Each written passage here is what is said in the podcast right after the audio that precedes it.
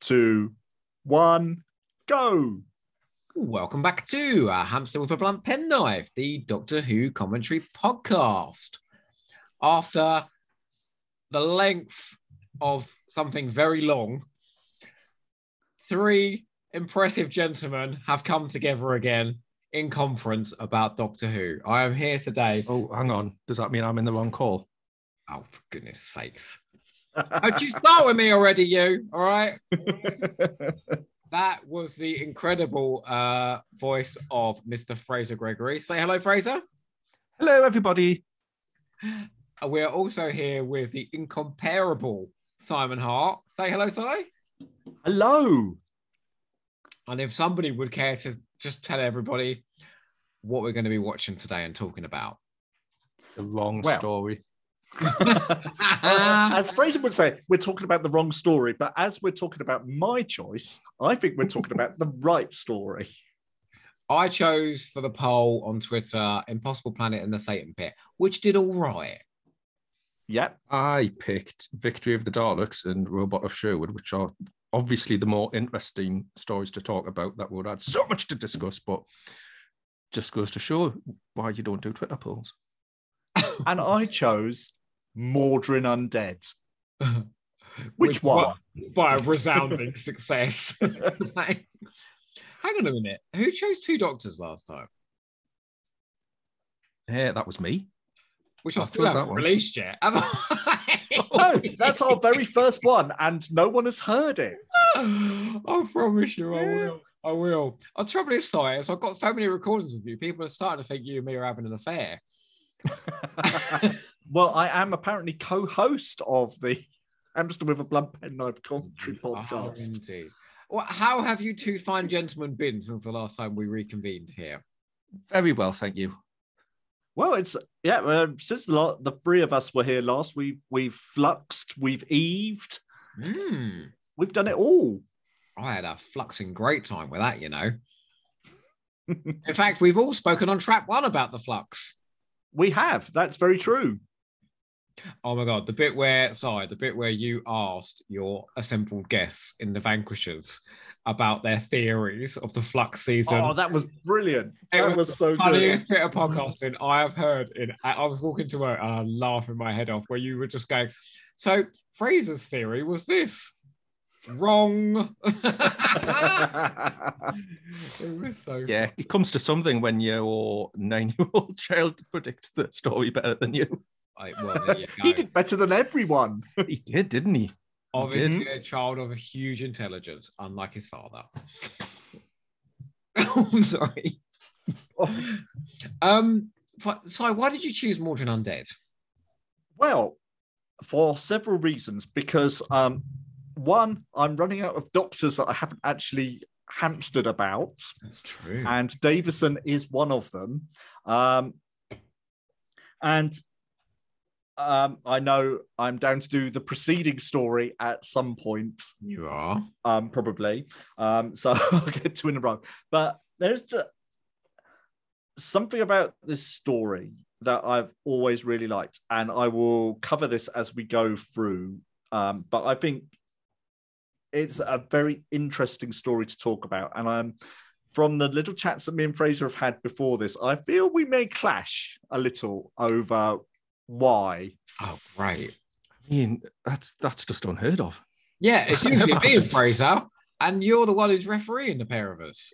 Well, got to be different. You've got to mix it up sometimes, haven't you? So Right, I'm going to be the referee this time. Then I'm going to be the one who's right in the middle, the vanilla one. You know. Ooh. Mm. Well, okay. Well, if you are ready on the button, we can go into episode one and we can all share our undoubtedly fabulous opinions. Uh, who would care to count us in? Frazer, off you go. Okay, doke then. In five, four, three, two, one. Peter Davison's face made of stars. oh my word. So these titles immediately transport me back to being between the ages of six and nine, and they are the most comforting set of Doctor Who titles in the whole world. They're not the most wonderful titles ever, but I just feel a great sense of comfort when Davison's face Venetian blinds in. It's just lovely. Oh, you just love the sort of electric guitar. I really love. Yeah, I love That that music and these titles. It's In my which childhood. case- In which case, I've got a question for you, Si. Okay. Mm. Who do you associate these titles with? Is it Peter Davison or is it Tom Baker or is it Colin Baker? Oh, Peter. These are Peter's titles. Yeah. More than anyone else's, I think. isn't Collins a little more rocky? It's a little. It's got a bit more. Yeah, and up it's a bit more colourful, isn't it? Mm. But Yeah, I think the stars are a bit redder, aren't they? Oh, I'm Yeah, going to talk about. those- Can we talk about this character Hippo, please? One, that is a very derogatory nickname, and two, yes. he's quite slight. He don't, he isn't even fat, is he? No, no. No, and yeah, he gets some awful things thrown at him through this story. He does. There's a there's a line coming up which I'm going to draw our attention to later on, which is really quite terrible to be coming up in Doctor Who, especially Mhm. with the character that says it. But the character himself, he's quite he's quite relatable. I find. I think. sweet. He's, well, the characters that are beaten down upon generally are. Yeah, and he's he's he's sort of beaten down. He's he's the geek, isn't he? He knows it. He knows his cars. He's got the passion for the cars, and he's he's clearly like the bullied kid, isn't he? Yeah, Um, and he's made friends with the bully, hasn't he? To Yeah. well, And thinks he has to try and escape it. So I mean, this. I mean, is how how many of us can relate to that growing up as Doctor Who fans? yes. Quite a a, bit. bit. Quite a bit. Um, sorry, did you notice how tight the shorts were on those? Uh, How could you guys? not? I know. Dramatic. I isn't noticed. I noticed the pause when you used to both stood mm, and start watching. I was listening to the music because Oh. the music is fabulous here. Is this Pad- Paddy Paddy. Kingsland's last? No, that's Frontios. no, Frontios is his last score, so this is his second to last score, Where did he go? and he's just having fun. He's having a great time. He was He's so good, wasn't he? He was so good. Where did he go?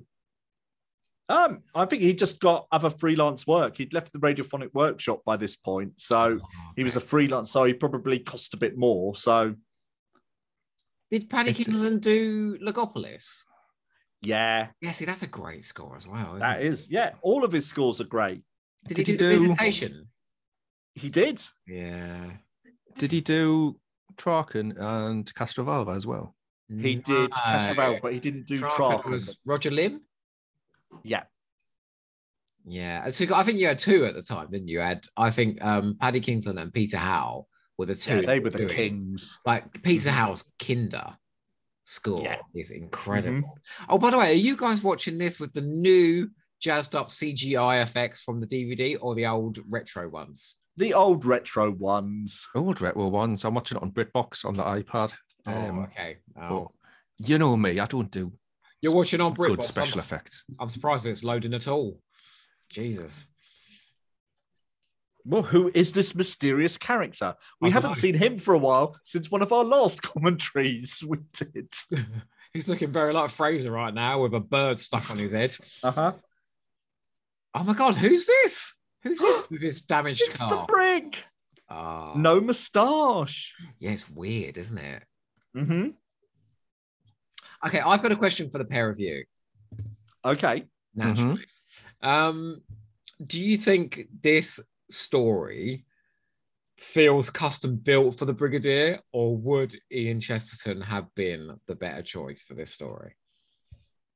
Uh, I'm going to throw that out to Frazer first of all. I'm I'm gonna say Harry Sullivan. Mm. Ah, who was the second choice? Yeah. Second choice. No, it's it's it fits. It works for the brig. I think it works in as much as you can see that being what happens to the brig in after his career's finished, leaves the army, public school, um, job, essentially just to to pass the time, and that that feels quite believable and quite understandable. I think if it was Ian Chesterton, we would be sitting here and going, "Well, where's Barbara?" Yeah. Yeah. Yeah. you know, if it was just Ian, you'd you'd want Barbara there as well. I don't Maybe think. you'd have the scene at the end though, where she'd be like, "Ian, where have you been but- for the last five years?" Or yeah, it, she would just be missing. essentially. Um, Harry Sullivan, I don't think it would necessarily have worked as well for him because what's Harry Sullivan going to be doing leaving the army or the navy as a surgeon and becoming a public school teacher? That wouldn't quite fit. But with a brig, yeah, it does. I think it works. I'm going to make a, a, a shocking suggestion that may force both of you to end this call. But this story features the brigadier having essentially a breakdown, doesn't it? Like there's there's a few moments where he properly has to act out like some tough scenes. I'm not sure that Nicholas Courtney has the chops to play those scenes. Now, I think he's very good at what he does. I think he's brilliant the, as the, as the kind of stalwart brigadier. But that bit, there's a bit later on where he's like, "Fit as a fiddle, always have been." I, am not at all convinced. Ah, you see, I think controversially, I think this is his finest brigadier. um, no, not because of the character. I think this is his finest performance in Doctor Who because he's not being the twinkly brigadier. He is bringing anger. He is bringing things that we've never seen him do before to Doctor Who, and I think he's superb.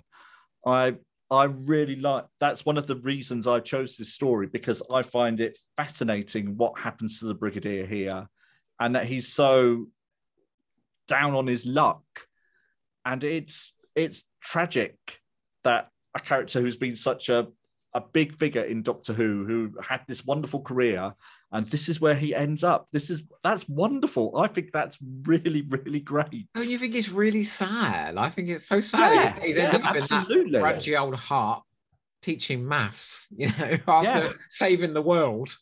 And then the um, doctor comes back into his life and makes things better again. I like that.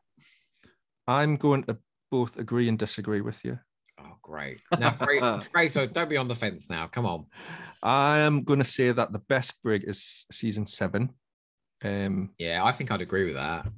I think, you know, the brig as the actual soldier and things like uh, Ambassadors of Death and the Silurians is where, yeah. you know, you, you, get the best out of them. Um, after that, he just becomes a bit of a comedy whipping boy for for Barry Letts and Terrance Dicks.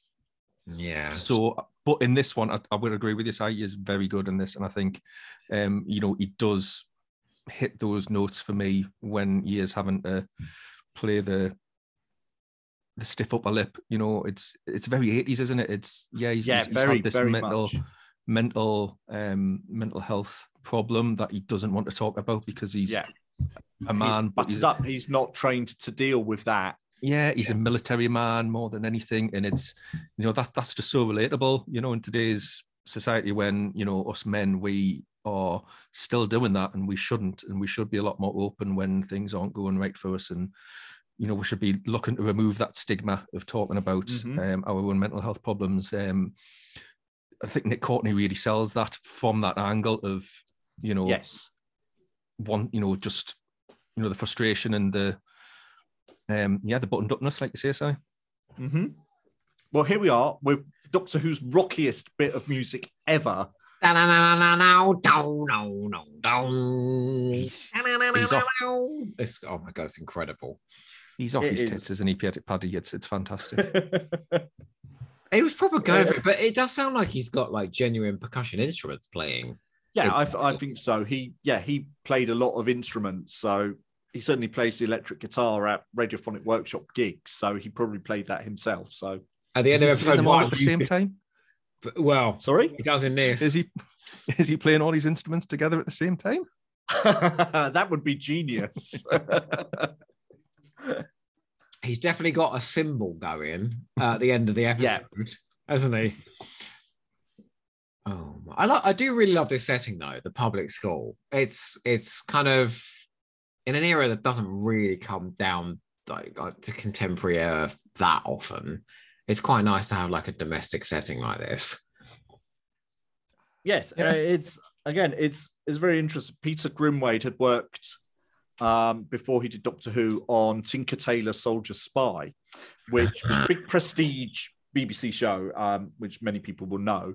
But there, that featured an ex spy who had been put undercover into a school as sort of a cover place, and he was down on his luck, living in a caravan, teaching the school, um, teaching the boys, um, sort of um, doing the the sort of cadets and teaching at the school. So it's a there's very um, sort of close parallel, I think, with what he's writing, with what he's he's seen filmed sort of quite well. So it's something in the zeitgeist at the time. Oh, that's Andrew, uh, Angus McKay, isn't it? Who was It is. in the Deadly. Yeah, the original Was it? Borusa. As I always said to you, Doctor, you'll never amount to anything in the universe unless you curb this. Oh no, what is it? Propensity for vulgar facetiousness. I knew you would know that. I knew you would know that. For God's sake. Mhm. Where Do you did know we what? rank him? Hats off to you. I think you are top fan here. All Where did we, we? I think we ranked him second in our Borusa poll. yeah. Well, much better than that bloody dribbling idiot in Arc of Infinity. Mhm. Oh, A pulse loop. Fetch it, Thalia. Um, can I say something disturbing about this story? Uh, obviously, this story. Frazer's pulling a face here already. will it make any difference if we say no? No, none whatsoever. no. Um, uh, t- this is Turlough's introductory story. Um, Yes. Turlough uh, bears a striking resembl- uh, resemblance to the man that I am currently dating at the moment. And uh, I am very encouraged to buy a school uniform on the back of this. That's all I'm going to say. And now I'm going to shut up. Okay. How do you it. guys? Thank you. How do you guys? How do you guys feel about Turlough as a character? Wait, this is a big question now. All right, so I need big answers from you. Turlough as a character, Turlough how he was introduced, and Turlough how they went on to use him. Sigh. Okay. So I think the introduction is very good. And there's a lot of mystery and a lot of things left dangling that you don't know about where he's come from, why he's at an English public school when he's obviously knows stuff that he shouldn't know. Um, and that's really intriguing and really different. I think Mark Strickson is always excellent, Mm. always gives a great performance, even when he's given nothing to do. But the character is completely flawed because you know he's not going to kill the doctor and he's going to turn out to be all right. And it would have been better almost if they hadn't introduced him as in sort of in the press and everything else beforehand as a companion and he just joined and you didn't know how long he was going to be there and what was going to happen. Um, I think they very quickly run out of ways of stopping him killing the doctor. Um, Yeah, So, they shove him uh, under a in- grate in, in shove him under some grating. Yes. um, so, but and then after that, because he's such a high concept companion, he's introduced as someone who's a bit shady and a bit untrustworthy. No one ever knows what to do with him after that, What, and it's a. And it's not till Frontios, Frontios, when yeah. Chris, yeah, exactly, when Chris Bidmead comes in and gives him interesting things to do. Mm. But otherwise, I for for half of the awakening, he's locked up. Yeah. He's he wanders around corridors aimlessly in Resurrection of the Daleks, And in Warriors of the Deep, and Yeah. in the King's Demons. And in the Five Doctors, he's left in the TARDIS with Susan. But he does get that great line, doesn't he? Big, isn't it? What about you, Frazer? What do you think? Um, yeah, I think the character, as is introduced here, is is really a good idea. It's it's something a little bit different. It's the idea that this person's coming on the TARDIS and you can't trust them, and obviously Tegan doesn't trust them at all. Nyssa's a little bit on the fence. anybody. Well, yeah, that's because Tegan's the best companion. She don't. Um, I, hang on, we're going to come back to that. in a minute. so yeah so there's this this really fresh and interesting dynamic this really good idea that you know if Turlough's come in and he's, he's not only is he wanting to kill the doctor but he's up to no good he's sabotaging the tardis and he's you know doing all sorts of, of, of bad things i think for three stories and then leave them is the way that would work the best at the end of enlightenment Turlough goes off and does his own thing because when he stays, he is no different than any anyone else we've had before. he's essentially a replacement for Nyssa, who herself is a replacement for Adric, who himself is a replacement for K9. There's nothing new or interesting after that point about Turlough. And me, I don't like the companions who can fly the TARDIS. Why? It's, it just doesn't feel right. It feels that that's something the Doctor should do. The Doctor should be the one that knows how to work the TARDIS. You must hate all those new series companions then, because they're all at it. I'll give Romana a pass because obviously she's a, a time Yeah. lady. Mhm. You know, You must that's absolutely loathe Clara then, because she flies the TARDIS all the time. the TARDIS flies itself. Clara just suggests it. River Song flying the TARDIS. No, not happy with that. Tegan can get away with it because she doesn't actually know what she's doing. She's just pressing random buttons and things happen. But when you've got Adric flying the TARDIS and you've got Turlough flying the TARDIS, it just doesn't. It just doesn't seem right. It feels no. Um, and it just it doesn't work for me. It doesn't work having Turlough as essentially just another smart young companion. Um, Do you know what? I always feel with Turlough, he's like the Star Trek Voyager of Doctor Who. Enormous potential, almost entirely un- unfilled, you know, Yes. unfulfilled. He's like, the concept is, I think it's too good for a Doctor Who companion because I just can't do anything really interesting or gripping with it. Because you can't, you, well, he's never, like so I said, he's never going to kill the Doctor, is he? So then they just have to keep finding ridiculous ways of Turlough being stopped, like jumping off of ships and things like that. It's or like after the end of episode one where he picks up the rock and then it's just a lame Mhm. explosion that pushes him away. and that's always going to be the case, though. That's that's just any old cliffhanger resolution. Yeah, isn't it? exactly. Uh, yeah, you could It's- substitute an alien in there about creeping up on the doctor, about to smash Yeah. his head in, and it's Or you could just introduce Ibbotson at the start of part two, running out the the trees, shouting, "Stop! Don't kill him yet!" yeah, it's exactly the same, isn't it? You know, it's, it's I do disagree when you say he doesn't do anything that other companions do. He looks over his shoulder in a shifty way. He does. He's better very than good any at other that. and companion in Resurrection. Very good at stealing the scene from He's- other people. He's people. doing this, stealing every single scene. Yeah. But it's odd. I I think that um, Davison, Fielding, and Strickson are one of the strongest lineups of the 80s. They're all super good together. There's real chemistry between them. Say the strongest lineup for Peter Davison. I wouldn't Yes, necessarily def- say without the a shot. 80s. Yeah, without a doubt. But, um, there's only one story I think where all three of them have their potential fulfilled and their chemistry absolutely rocks, and that's Frontios. I think Bidmead knows what to do with all three characters in that story. I think Enlightenment as well. I think they all get actually, very yeah, sorry, yeah, things that's- to do in Enlightenment. I, I think I like the Awakening as well. That's my favorite Peter Davison story. So oh god, Um, it's one of my least favorites. Let's do that one another time. Oh, I'd happily do that one. I like that one. Well, I feel like it should why be are we doing this one then? Yeah.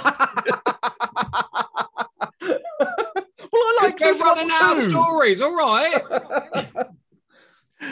Right, we can't. We've got, to leave some hamsters for other people. Come on, let's be Ah, No. let's be generous. oh, you love these Someone's got Terminus. There's all these game shows flaws that they do in the 80s. Look at that flaw. It doesn't that wouldn't be Well, out of place on blankety blank. But it's supposed to be an opulent ship, so it would have opulent flaws. It's it's amazing. This set. I've It got to is- say this is Look, I mean, this look is at this window behind them. Like with like, it's very art deco, isn't it? It's Yeah, uh, the whole ship is very Art Deco. The Doctor with his DJ stand, his DJ booth. there. I'll tell you what, he needs a bloody haircut though, doesn't he? Look at the state of his hair. Have you seen his sideburns? Yeah. He's got great sideburns in this story. honestly. Yeah, he's rocking it. He's Don't you love the story Yeah. that Janet Fielding had all of her hair chopped off between season 19 and 20, so they couldn't give her, you know, treat her hair like they did in season 19. Good for her. I think this this this hair really suits her. She looks Yeah. great. She does. I know She she, doesn't does. like the boob tube, but it's a it's, It's a good costume. It's certainly a look. Yeah. I love this. The doctor running into the TARDIS and not noticing that Turlough's there. That's great. And they're both looking up in unison. But again, this is Peter Moffatt, and there's potential in there, but he never quite realizes it. That I'm should- wondering, you know, if Paddy Kingsland's music, like madly hyperactive music, is making up for some of the static direction, Is he bringing some some pace and bringing some energy. Yeah. yeah? I think there's energy in the performances, but Oh, for sure. And then the Yeah, writing as well. but it's quite static, isn't it? In lots of places. There's lots of scenes of them later on wandering the corridors, isn't it? Yes. And Ordering, Yeah, you know. It's it's not running through corridors, isn't it? It's it's it's ambling. ambling. Poor Nyssa. She doesn't really get much to do in this, does she? As Doesn't usual. get a lot. She gets a nice costume. I like that costume. It's better than that one she had in Snake Dance. Just- yes. Even that kind of uh, shuttle pod or whatever it is is quite nicely designed, isn't it? Yeah. I The really like this transport capsule. cliffhanger. I think this is a very good cliffhanger. It was very memorable at the time. So, uh, Oh, have I missed the line I was going to call out? Go on. no, no, no. I think that's next episode, Frazer. I thought it was this one. Can you say it anyway? Well, it's when Ibbotson's went ran down to, to fetch the brig because Turlough's disappeared in the transmat capture, and the brig comes running back up, and he says something along the lines of, you know, Okay. you know what, Ibbotson, if you got some more exercise, not only would your body not be as disgusting, but you'd have a better imagination. And that's just terrible. That's a terrible thing to say. It's awful, but it's probably quite accurate as to how they were treated in public schools at the time. But for have the brig say It's that, though, accurate. Yeah. Yeah. you know what? Fair Secondary enough. school with me. you know, fair enough. Have have the Black Guardian or another the headmaster say that, but it just feels like having the brig say that is a bit of a I mean, to be fair, it takes a bit of a dump on his character. Put it that way. Skip forward to uh, Rusty Davies's time, and you've got entire episodes fat shaming people. Voyage of the Damned, Partners in Crime. Yeah, and the pilots. Oh yeah, I fatted Yeah. it. Yeah, yeah. But it's I always think it's a sort of symptom of the brigadier not being himself and being damaged that um 70s brig wouldn't have done that if he wasn't hadn't sort of ended up with this but that's an excuse and that's retconning You and it's probably not even consciously written by peter grimwade or thought about at all it strikes me as a sword line that you know. Yeah, quite possibly. Oh, oh, well that that that was the fault of the producer john nathan turner I think. Yeah. He wanted. Do you know what? He's in there. He's in the special features here, right? And oh my god, it looks like his face has melted. I mean, he is a grotesque looking man. Now who now who is God. shaming someone? Well, Now I'm you're so sorry. shaming someone. Oh, do you fancy him? no, but he's 40 years older than me. That's very true. Is he 80 Oh, I don't know. I'm just guessing. or 70 odd? Oh, I didn't know that. Um, but he's in there going, Well, the producer wanted, you know, a character called Turlough. He wanted him to be a public school boy. And I'm sitting With there red going- hair. I'm going, Yeah, I bet he did. Yeah. Jesus Christ. um, Well, JT had something about red-haired companions, didn't he? Because he, when when he was writing Mel's character uh, uh, dossier, such as it is, it specified curly red hair. no, not So- redheads, all right. Redheads can be very Mhm. pretty. They can. I have nothing against them.